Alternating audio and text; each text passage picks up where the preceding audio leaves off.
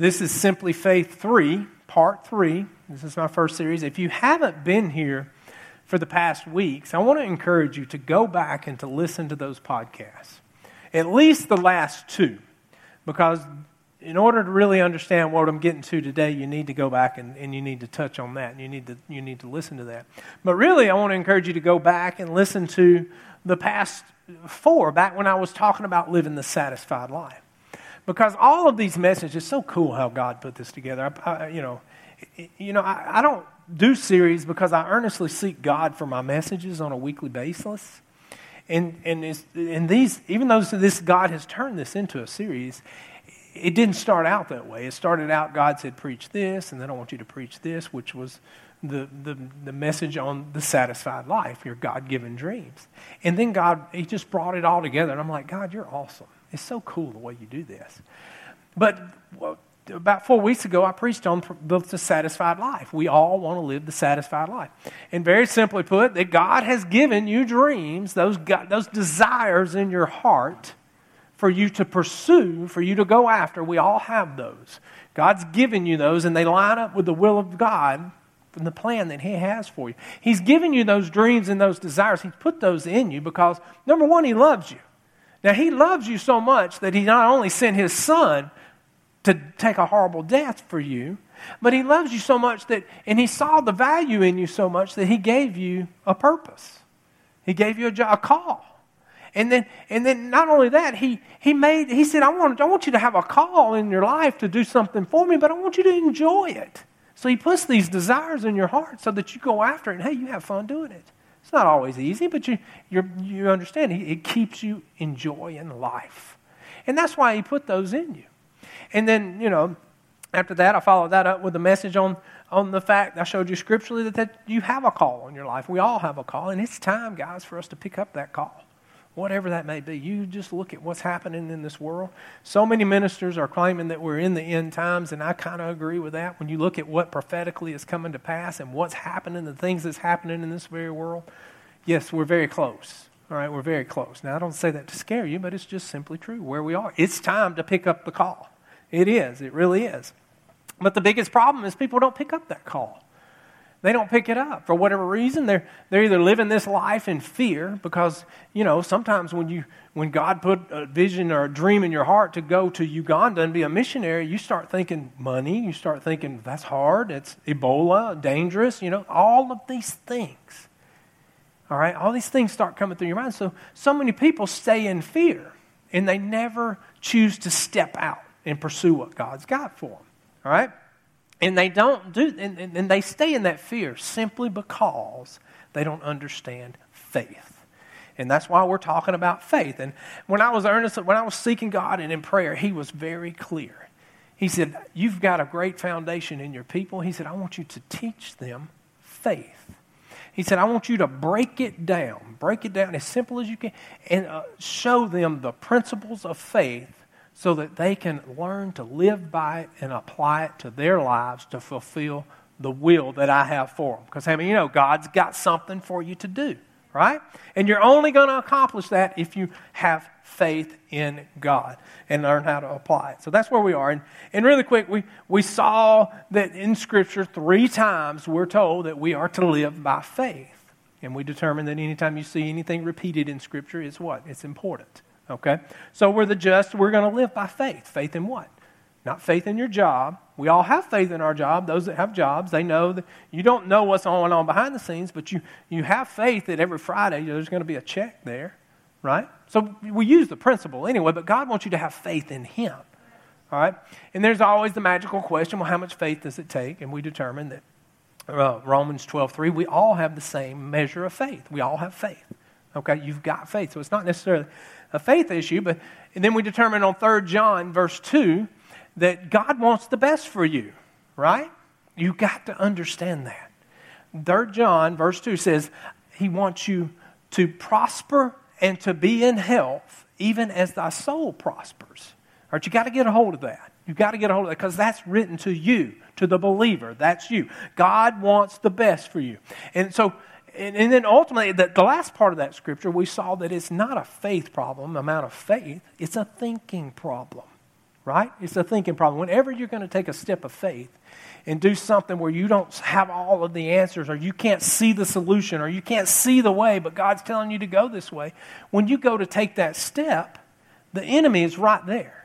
What? He's telling you, you can't do this. You can't accomplish this. You're not strong enough, telling you all of the negative things to why you can't do what God's leading you to do, right? So, listen, it's not a faith problem. It's not a matter of having more faith. It's a thinking problem. We got to get our thinking right, our believing right, our thinking right. We got to learn to see ourselves as God sees us, like what Stephen was talking about.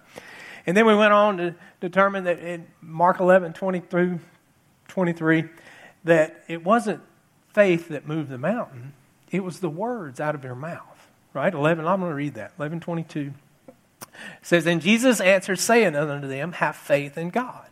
For verily I say unto you, that whosoever," that's you, "shall say unto this mountain," the mountain is your situation or problem, "be thou removed, and be thou cast into the sea, and shall not doubt in his heart, but shall believe, thinking, believe." We've got to get our thinking right. "Shall believe that those things which he saith shall come to pass, he shall have whatsoever he saith. Therefore I say unto you, that what things soever ye desire when you pray, believe," there it is again, "that you receive them, and you shall have them." So it's a thinking problem, okay? But ultimately, it's not a faith issue. It's the words of your mouth speaking the word of God over your situation and your struggles in your life, right? That's what moves the mountain. And then we determined in Mark 4:14, where Jesus is equating the Scripture with the seed. You know, those of you know, Mark 4 is the parable of the sower and the reaper, right? Verse 14 says, "The sower sows the word." He's equating the two. So we determine that by that, when he's making them equal, so God's word is God's seed. Okay? Now, and we talked about that. I hope you guys have been doing some gardening this week, planting some seed, right? So your only way you're going to see a harvest in your life is you got to be planting some seed. Amen? So, how do you plant seed? We determined you plant the seed by speaking the word of God over your situation. All right, I gave you an example of how that works. You know, pain comes in your body, this, that, and other, whatever. You stand on 3 John. God, your word says, "You want me to prosper and be in health. This pain has no problem, no place in my body. I command it to leave. I walk in perfect health as you want me to, Father." I just planted the seed. Now, I mean, you know, when you plant a seed, it doesn't instantly reap a harvest. It takes time. Sometimes it does happen instantly, sometimes it doesn't. So you got to water it. Now, how do you water that seed? Well, the next day when you get up before you put your feet on the ground, you just start declaring right there, "In Jesus' name, by faith, I'm going to walk in perfect healing. This pain has no place in my body, and I'm going to cast it out," and I'm watering the seed. You walk on, you go in the office, somebody asks, "How are you feeling today?" Well, naturally on the inside, you don't feel real good. Maybe your shoulder's hurting, but that doesn't come out of your mouth. What comes out of your mouth is, "I am walking in perfect health. I'm walking in peace in Jesus' mighty name." The words of faith, you're speaking words of faith. And you continue to do that until the harvest comes, okay? The harvest comes. It's very, very important. Now, so we're talking about faith. Let's look at Romans 4. Let's get into what we're going to do today. Romans 4:19. All right. 19 through 21. And now, for the sake of time, I'm going to just paraphrase this story. What's happening here? Those of you know, God is working with Abraham here to establish his covenant. In a nutshell, that's what's going on here. And what I want you to see is, what did God promise Abraham when he was 75 years old? He promised him a son. Okay, so here's Abraham. He's 75, and Sarah's 65. In the natural, think about it now. You got to remember, these are just people in the Bible. Imagine what Abraham's thinking. He's looking at himself thinking, "What?" You know, and he's looking at Sarah thinking, "I mean, really? I mean, we're well past our prime. We're not going to have a child." That's not going to, in his natural, if he stayed in his natural thinking, he would have determined, we're not going to have a child, right? But it's interesting, verse 19 tells us, right here, it says, that Abraham, it says, "And being not weak in faith, he considered not his own body, now dead, when he was about 100 years old, neither yet the deadness of Sarah's womb." All right, So, just in the natural, it looked like they were done and they were not going to have a child, right? But it was Abraham's faith that allowed him to see himself as God saw him. It goes back to what Stephen was talking about. We have to learn to see ourselves like God sees us. And this is the challenge that God has with everybody, okay? With everybody, is to get us to simply see us just like God sees us, right? I mean, think about it. If Abraham had never got past what he could see with his natural eyes, if he never got past that, he would not have accomplished what God called him to do, would he? Ooh, think about that. And I think that's where so many people are when it goes to pursuing what they want to do in their God-given dreams. They can see what they want to do, but they just see the difficulties and the trouble and the trial. They can only see the things in the natural. They can't see that God's calling them to do it. But faith sees the answer. Your faith inside you, believing that God is going to provide for you, but God is going to make a way. God sees the answer, right? And you got to remember, faith is not just a matter of saying. You know, it is speaking the word, but faith is a matter of seeing. And let me illustrate it like this. Whenever I go to a hospital visit, some of you that do pastoral care, you can relate to this. I can't go immediately in the room and just start demanding, by faith they're healed. I have to see where this person is that's in this hospital bed. Because you understand, if they can't believe for a miracle, I can't connect my faith with them and pray for that. So I got to understand where they are. If I walk in that room and they're you know, some people are just ready. And they're just like, well, Pastor, just pray for me to have peace in this pain. That's what I have to connect with. That's what I have to pray with. But then on the other hand, if I walk in and bless God, this person's surrounded by the family and all that, and they see me walk in, and they say, all right, Pastor, get in here. This pain, this sickness has nothing to do with my body. Come on, get over it. Connect your faith with me. I need a miracle. I'm believing by faith that I'm going to get a miracle. Let's pray for some healing. Let's see some healing. Now, I can connect with that, and I can come in and pray for them. You see, a person like that can see themselves healed. Whenever I do a healing line, I always ask somebody, and I learned this from Brother Hagin, I asked them, can you see yourself healed? Because if you can't see it in your mind, it's never going to manifest in the natural. It's not going to do it. It's not going to happen. So faith is it's a see. You got to be able to see it. Faith sees the answer, even when it hasn't manifested. Amen. So, talking about seeing, we got to learn to see ourselves just as God sees us. And I've been talking about this since we started the church, but this is so very, very important. I mean, think about who you are. I just told you what God did for you. And God loves you so much that he did all of that. Even though you're quirky and you're the way that you are, myself included, all right? But God loves you anyway. We got to learn to see ourselves. Ephesians 2:6, seated in heavenly places at the right hand of the Father with Jesus Christ. Lord, I mean, that's pretty amazing right there, right? But see, you got to be able to see yourself. And what's really cool is we got to be able to see ourselves seated there in authority, a place of authority with dominion. Now see, that authority and that dominion used to belong to Adam. Right? Back in the garden, Adam, he had dominion over everything.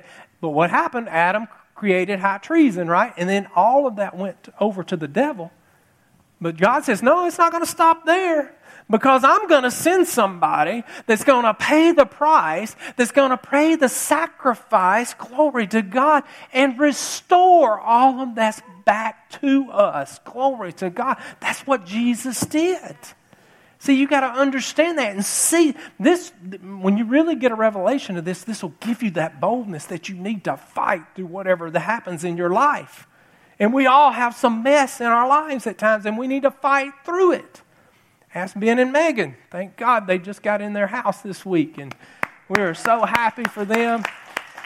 I mean, they've been through some mess this year. They almost lost their lives and basically lost everything. And now, look, they're on the other side now, fighting through it. Seeing a harvest. Glory to God. But listen, It's been restored back to us. Learn to see yourself. We got to allow the Spirit of God to come in our lives. All right, not just come in our lives, but have His way in our lives and allow Him to help us to see ourselves just as God sees us. Because when God sees you, He doesn't see any fault. And when He looks at me, I'm like, thank you, Jesus. You know? Because I got some issues, so I mean, everybody does. Nobody's perfect. And if you think you are, we'll talk later. It's not happening, all right? But listen, you got to allow the Spirit to just, give the Spirit free will in your life. And just accept it by faith. Accept it by faith. Now, we're talking about faith. But understand, it was Abraham's faith that allowed him to see what he couldn't see. What about your faith? What about your faith? And you hear me say it all the time, and I'll never say it. Stop. Is God created you for a purpose. You got to learn to see the value in yourself, because that purpose is so important that you're the only one that can do it. In your goofy, quirkiness ways, you're the only one that can do it. Only one. Now, God sees that value. God says there's potential in you. And I agree with Him. I agree with Him 100%. But you got to learn to see that. Learn to see that. Now, let me show you something. 2 Peter verses 3 through 5. Oh, this is good, guys. This is good. Stay awake with me because you're going to love this. All right, 2 Peter is telling us right here. It says, according as His divine power hath given unto us all things that pertain unto life and godliness, through the knowledge of Him that hath called us to glory and virtue, whereby are given unto us exceeding great and precious promises, that these ye might be partakers of the divine nature, having escaped the corruption that is in the world through lust. Now you hear me talk about promises of God? This is telling us right there. God has given us exceeding great and precious promises. And it's by these promises that we become partakers of God's nature. Okay? And through all of these promises, that's how we escape all the chaos and the craziness of this world. So those promises are pretty important.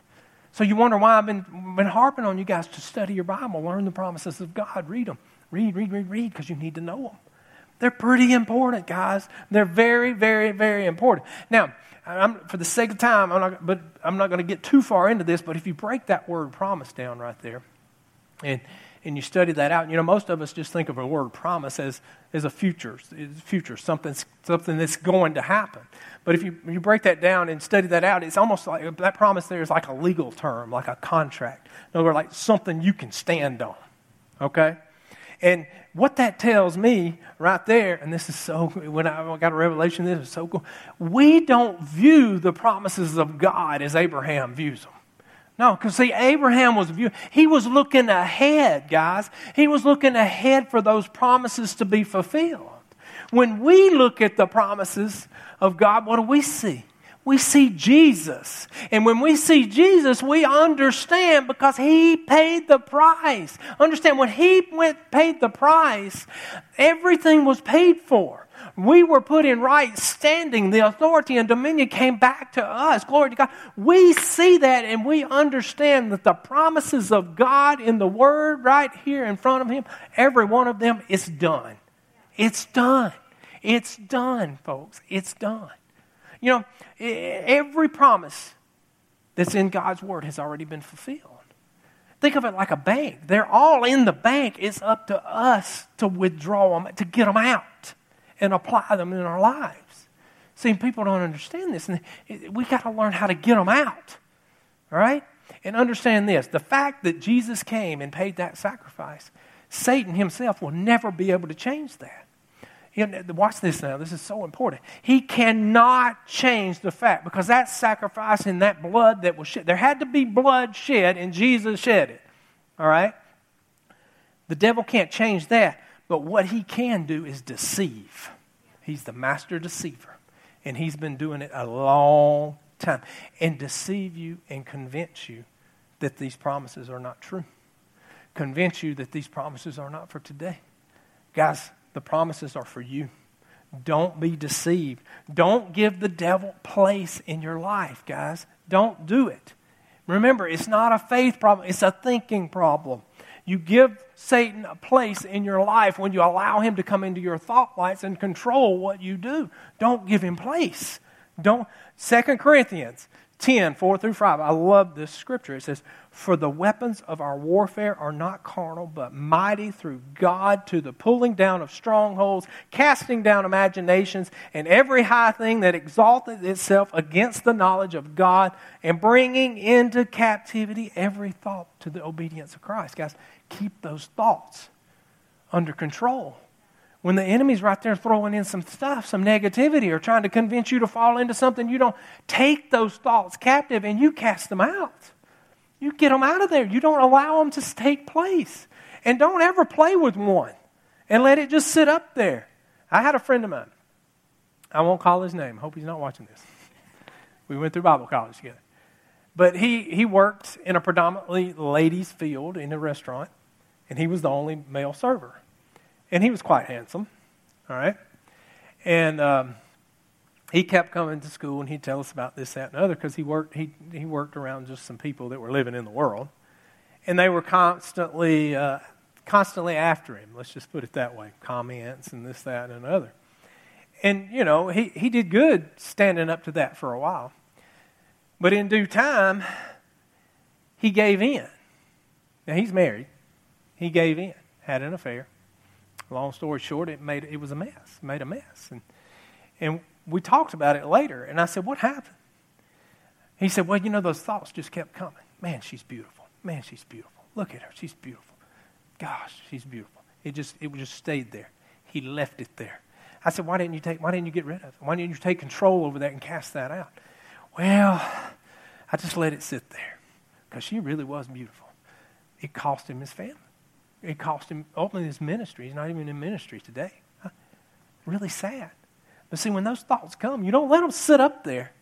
All right? You don't let them sit. You get them out of there, guys. If it's something, that's how the enemy deceives and tries to pull you into something that you don't need to be a part of. All right? He gets you thinking about it. If he can get you thinking, if he can keep you thinking about it, sooner or later, he's going to pull you in, and he's going to be sitting there. I got you. Amen. Now listen. We're talking about understanding who you are. When you fully understand who you are and get a real revelation of who you are, the devil's power stops in your life. He has no place unless you give it to him, right? And know this, knowing who you are changes everything. I mean, it gives you a boldness you can't explain.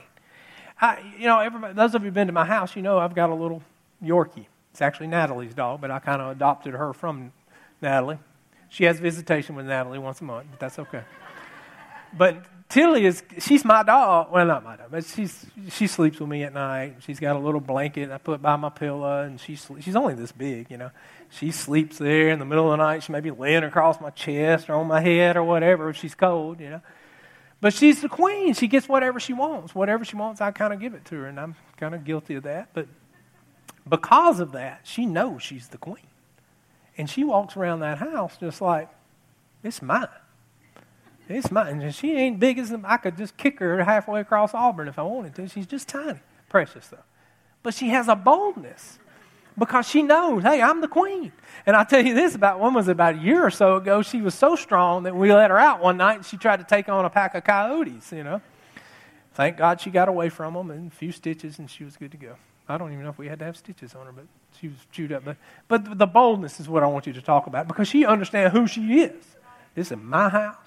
And we have another dog. He's a Peanut. He's a Chihuahua. And when Peanut tries to get in and gets some scratching, and she's like, no, that's my scratching. Well, she steps up. Get back, you know. Keep him in place. Listen, understanding who you are means everything.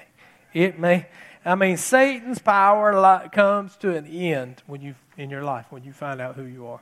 I mean, think about Romans 8:17. I put this down. It says, if children, then heirs, heirs of God, and joint heirs with Christ. Oh, that's so cool. If so be that we suffer with him, that we may also be glorified together.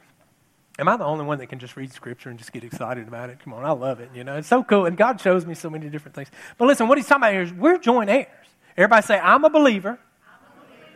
And I'm a joint heir with Christ. I mean, think about what that means. a joint heir. That means you're equal heir with Jesus. What belongs to Jesus belongs to you. Oh my gosh, I mean, that's like, whoo, I get excited. Thank you, Lord. All right, we're talking about faith. Okay, we're talking about faith and how to understand faith and the principles. You know, faith is learning to live a lifestyle of faith. It takes some time. You know, it took us many years to develop this. So guys, don't feel like you got to learn this overnight, but learn to apply it. I remember when I first learned, I was first started applying this. We had not been married too long, and I think I may have shared this story at some point, but you get to hear it again. But I had just got into the things of God. How many of you know when you're just born again, kind of you're hungry, you know? And I was hungry and excited, so I was learning the faith principle. I didn't understand it, and I was delivering to a really big warehouse, Russell Athletics in Alexander City, and I used to have a delivery route, and like Stephen does, and you know I was hot. It was 90-something degrees, and I wanted something to drink, and I didn't have any change. I didn't have any money. Well, I had some, but I didn't have enough. I had enough to get a drink out of the drink machine in the break room, but I was short a nickel. And I said, all right, God, I'm hot and I'm tired and just aggravated. Somebody's going to give me a nickel by faith before I... And now this warehouse is massive. Literally, it's about 5 minutes to walk to the break room. It's that big. Those of you from Alexander City, you know what I'm talking about. So I started headed to the break room, and I was just bold and determined. I'm getting that nickel. I don't want a nickel. I'm getting my Coke. I'm hot. I'm thirsty. God, you want me to prosper and be in health. Get me something to drink. But, so I'm headed to the break room. And I don't have my nickel when I get to the break room. So I walk in. I'm looking at the drink machine. Now I'm starting to think, maybe I need to help God out. Maybe I should have walked a little slower, you know, this, that, and the other. But no, I took those thoughts. No, I'm not. I'm getting my nickel. I'm declaring by faith, I'm God, you want the best for me. I'm getting my nickel.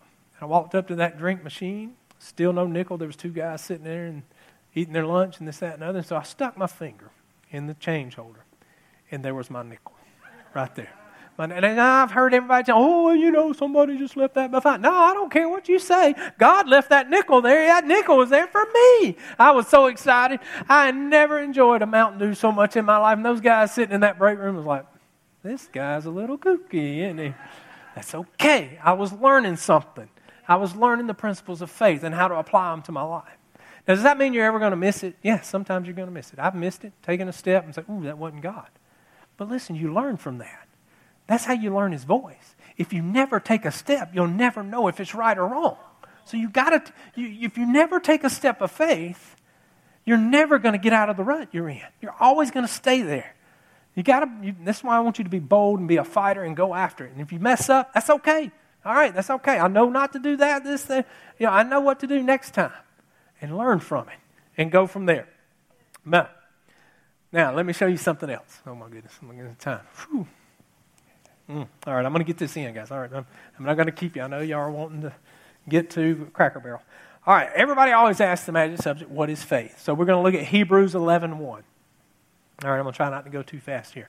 Hebrews 11:1 tells us what faith is.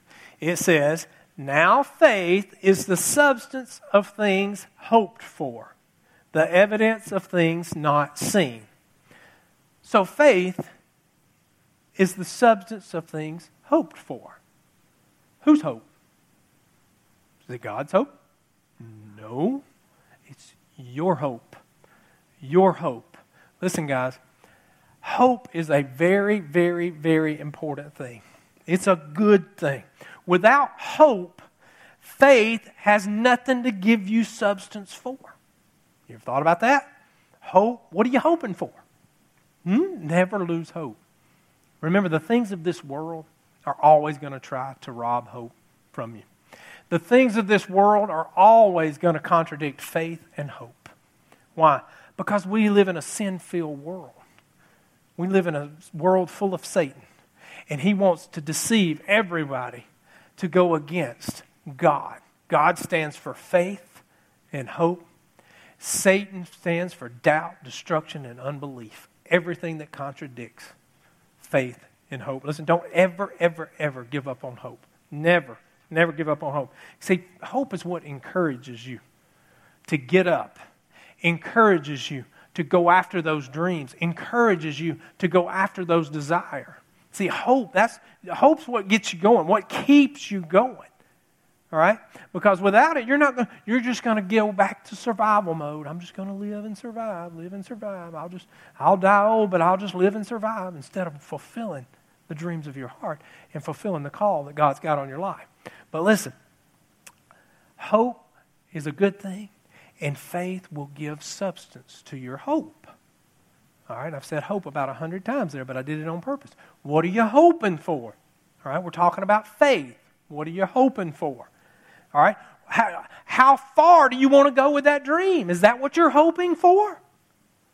Then your faith in God leading you in that direction is going to bring substance to what you're hoping for. All right, God has given us the promises of Him in His Word that they may give substance to your hopes. Faith. That's what faith is. Faith, right? And we're talking about faith, guys. We're talking about faith. I just wanted to throw that in here because don't lose sight of hope. And remember, what are you hoping for? What do you ask?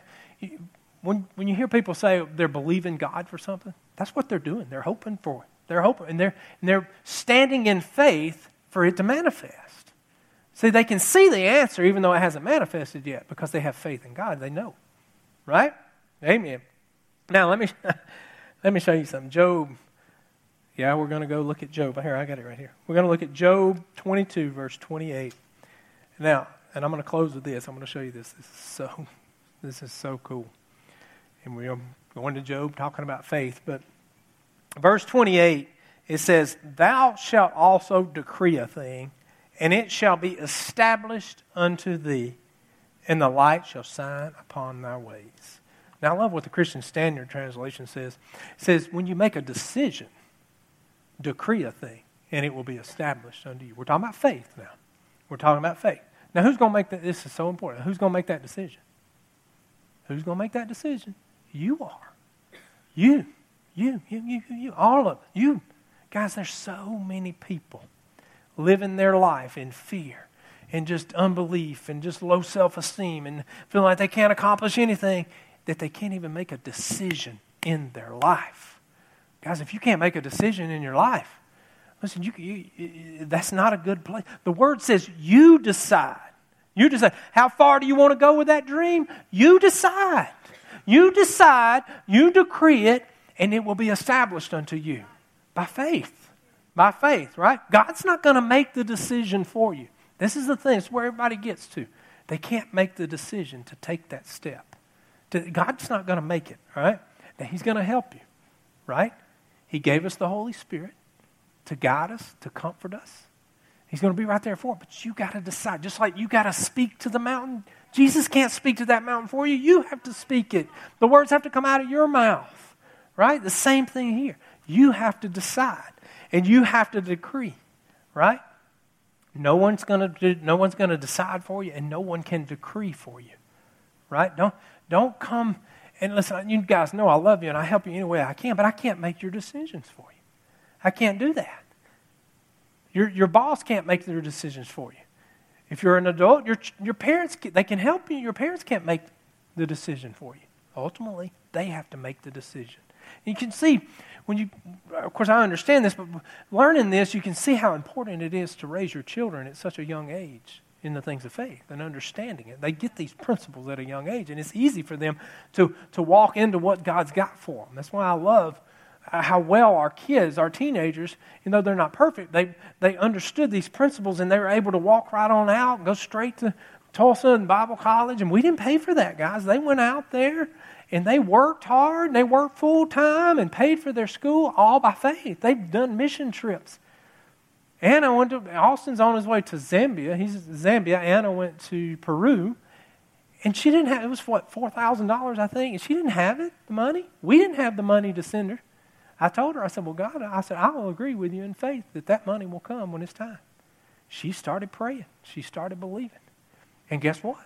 When it was time to come, the money was there. The money was there. Because God knew that He had something for her to do there, right? He made a way. He made a way. She made a decision. She decreed it, and it was established unto you. So we're talking about faith. If you don't decide something and you don't decree it, then there's nothing to be established to you. All right?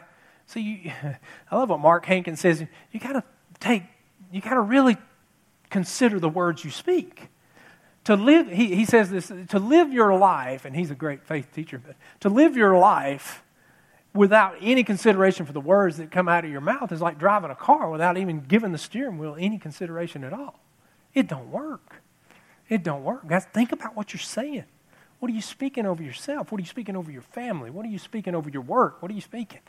Think about your words. It's so very, very, very important. Now listen, there's so many people that live in a rut, and they can't make a decision. If you can't start with a decision, you're never, ever going to get out of the rut that you're in. All right? You've got to be in a place in your life where you can confidently have faith in God and know that He's leading you, guys. Know that He's leading you. There's so many people that walk around this earth, and they can't even accept the Word of God just by faith. Just by faith. I have a good friend, and he would rather debate and argue, and he just wants to sit around and tear Scripture apart. And I told him, I said, Kevin, why can't you just accept it by word, by faith? You know, do you really think God would make this hard? He clearly says He wants the best for us. Why would He make it hard? But yet we have an enemy on the other side that's trying to deceive and make everything complicated and confusing.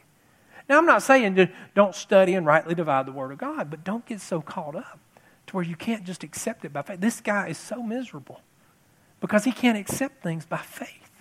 And the truth is, we'll never fully, completely understand this. I don't care how many degrees you have until we stand before God Himself.